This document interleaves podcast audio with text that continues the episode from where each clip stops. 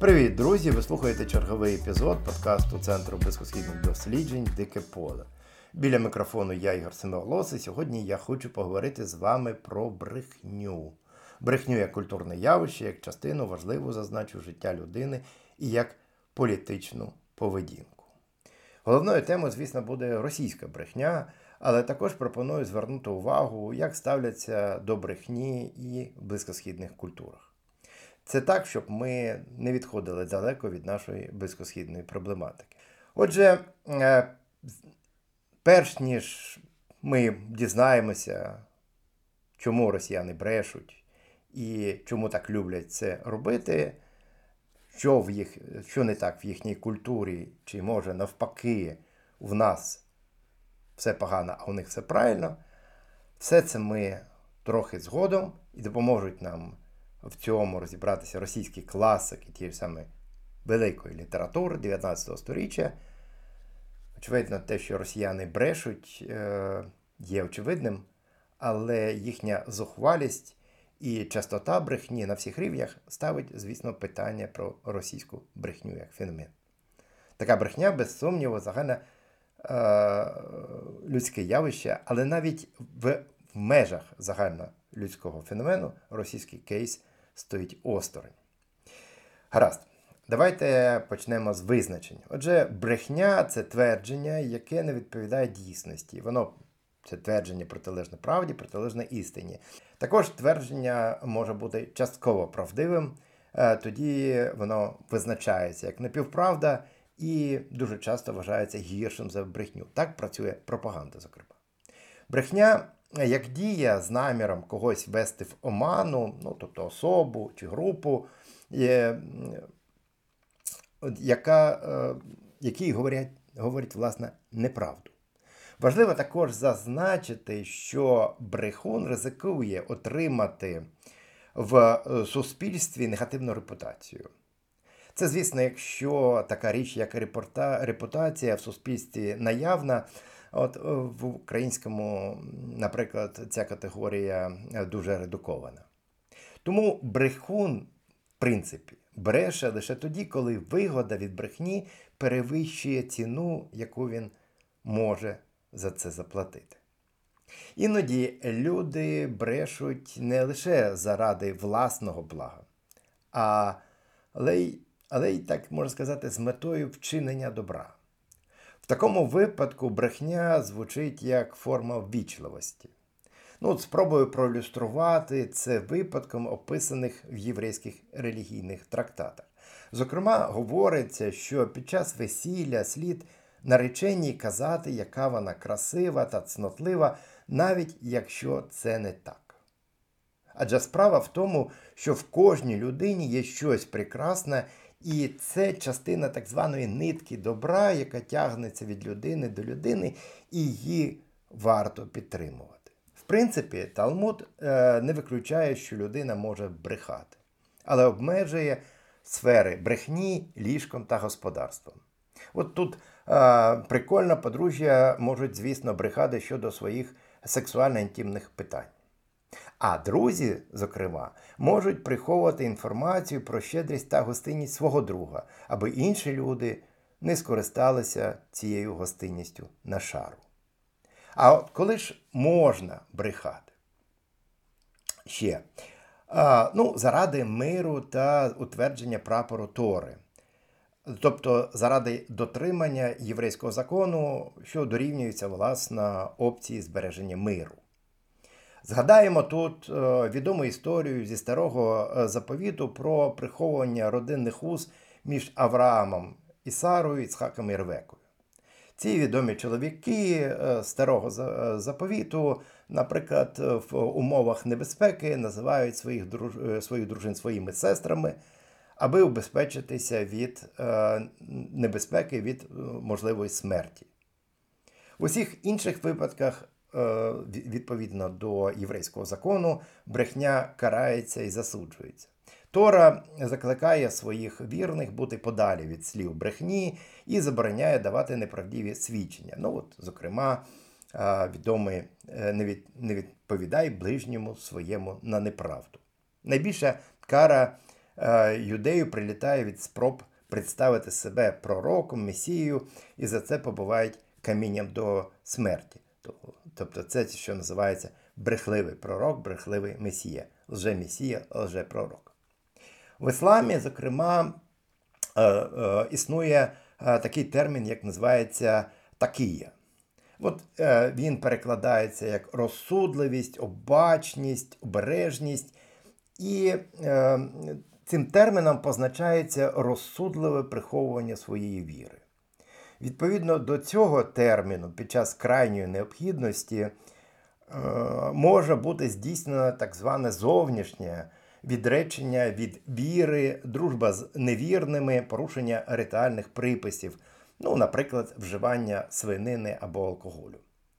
Іншими словами, е, брехня з вуст людини тоді не вважається гріхом, якщо це було зроблено в інтересах спільноти, уми, ну і ця людина зберігла віру в своєму серці. Ну, Ви знаєте, що в ісламі існують два головні напрямки сунізм і шиїзм. Я зараз не буду вдаватися в пояснення відмінності між двома напрямками ісламу, можливо, цьому присвятимо окрему передачу. Зазначу лише, що цей принцип знайшов практичне застосування саме в шиїзмі. Шиїцька такія може застосовуватися як щодо власної безпеки, так і в інтересах цього суспільства уми. Іншими словами, якщо ви чуєте щось від іранців, то звертайте увагу на цю маленьку, але важливу особливість. Їхня брехня толерується релігійним каноном і не вважається гріхом. Ну а після такого невеличного, невеликого екскурсу на Близький Схід повернемося до наших баранів, ну, до брехні росіян. І тут нам, як я вже казав вище, допоможуть російські класики. Як і навіщо брешуть росіяни? От ці класики задавали собі це питання. Що ж, давайте разом з цими класиками ми також розберемося. Ну, е, по-перше, чому російські письменники, інженери чоловічих душ, як казали б е, в Радянському Союзі, змушені приділяти питанню брехні стільки часу? Відповідь, як на мене, проста. От що пише Федор Михайлович Достоєвський в своєму трактаті. Трактат називається Нечто о вран'є. Аналізуючи мотиви російської брехні, він говорить про сталу укоріненість її в російскому суспільстві. С недавнего времени меня вдруг осенила мысль, что у нас в России в классах интеллигентных даже совсем и не может быть не лгущего человека. Это именно потому, что у нас могут лгать даже совершенно честные люди, пише письменник. І в чому, власне, оці абсолютно чесні люди брешуть. Виявляється через гостинність. Причому феномен російської брехні письменник пояснює тим, що русський чоловік хоче, щоб його похвалили. І от через це він прибрихує. В інших країнах, в інших націях, пише далі співець е, сльозинки малої дитини, брешуть переважно негідники для якоїсь практичної цілі, тобто з очевидними злочинними намірами. А тут, ну, в Росії мається на увазі, брешуть абсолютно почтенні люди із самими почтенними целями. Ну, напевно, ви вже не раз звертали увагу на гротескні заголовки в російських ЗМІ, що там болгари, чи, чи, чи Фігаро, англійці, ну і інші у захваті від Путіна, російської армії і проче, проче. Ось це воно саме є. Причому, що важливо, виявляється, хоча чого виявляється, це лежить, власне, на поверхні. Е, не вірити в таку брехню неввічливо. Тобто брехні в російському суспільстві прийнято вірити. Адже за Достоєвським, даючи іншому можливість збрехати, ви демонструєте йому свою любов. От як про це пише Достоєвський. Я знаю, що русский лгун сплошь да рядом лжет совсем для себя неприметно, так, что просто можно было совсем не приметить. Ведь что случается? Чуть только человек солжет удачно, то как слюбится, что и включает анекдот в число несомненных фактов своей собственной жизни и действует совершенно совестливо, потому что сам вполне в тому верит, да і неестественно було б іногда не повірити. Оскільки ідеї совітологів, напевно, розбилися об цю характерну для русского чоловіка звичку прибрехати. І для того, щоб поставити крапку в, в темі совісної брехні, Варто згадати ще один мотив брехні росіян. Ми, каже Федор Достоєвський, стидаємося самих себе. Отже, росіяни прибрехують через низьку, низьку самооцінку. Дамо слово классику. Действительно, всякий из нас носит в себе чуть ли не прирожденный стыд за себя и за свое собственное лицо. И чуть в обществе все русские люди тотчас же стараются поскорее и во что бы то ни стало каждый показаться непременно чем-то другим, но, пото, но только не тем, чем он есть в самом деле. Але на цьому відкриття насправді не закінчується. Виявляється, що росіяни не люблять правди, істини, і в суспільстві ця опція не вітається. Тут, можлива причина лежить в площині е, боязні помилки, бо помилка е, сприймається як присуд, як привід до покарання. Тому традиційний в західному суспільстві підхід роботи над помилками в російському суспільстві приживається складно, ну, власне, і в нашому також. Що нам тут говорять класики? О, тут є чим поживитися. Ось вже цитований тут багато разів Достоевский. Мы, русские, прежде всего боимся истины. То есть и не боимся, если хотите, а постоянно считаем истину чем-то слишком уж для нас скучным и прозаичным, недостаточно поэтичным, слишком обыкновенным и тем самым, избегая ее постоянно, сделали ее, наконец, одной из самых необыкновенных и редких вещей в нашем русском мірі. Відомий російський філософ Ніколай Бердяєв казав з цього приводу так: оскільки з російською інтелігенцією в цілому сталася біда, і в силу її походження положення, ну ні, і не в Красну армію, то любов до справедливості, до суспільного блага, кредо, власне, саме цієї інтелігенції, вона паралізувала любов до істини. Головне моральне судження тут, до речі, схоже на шиїцьку такію.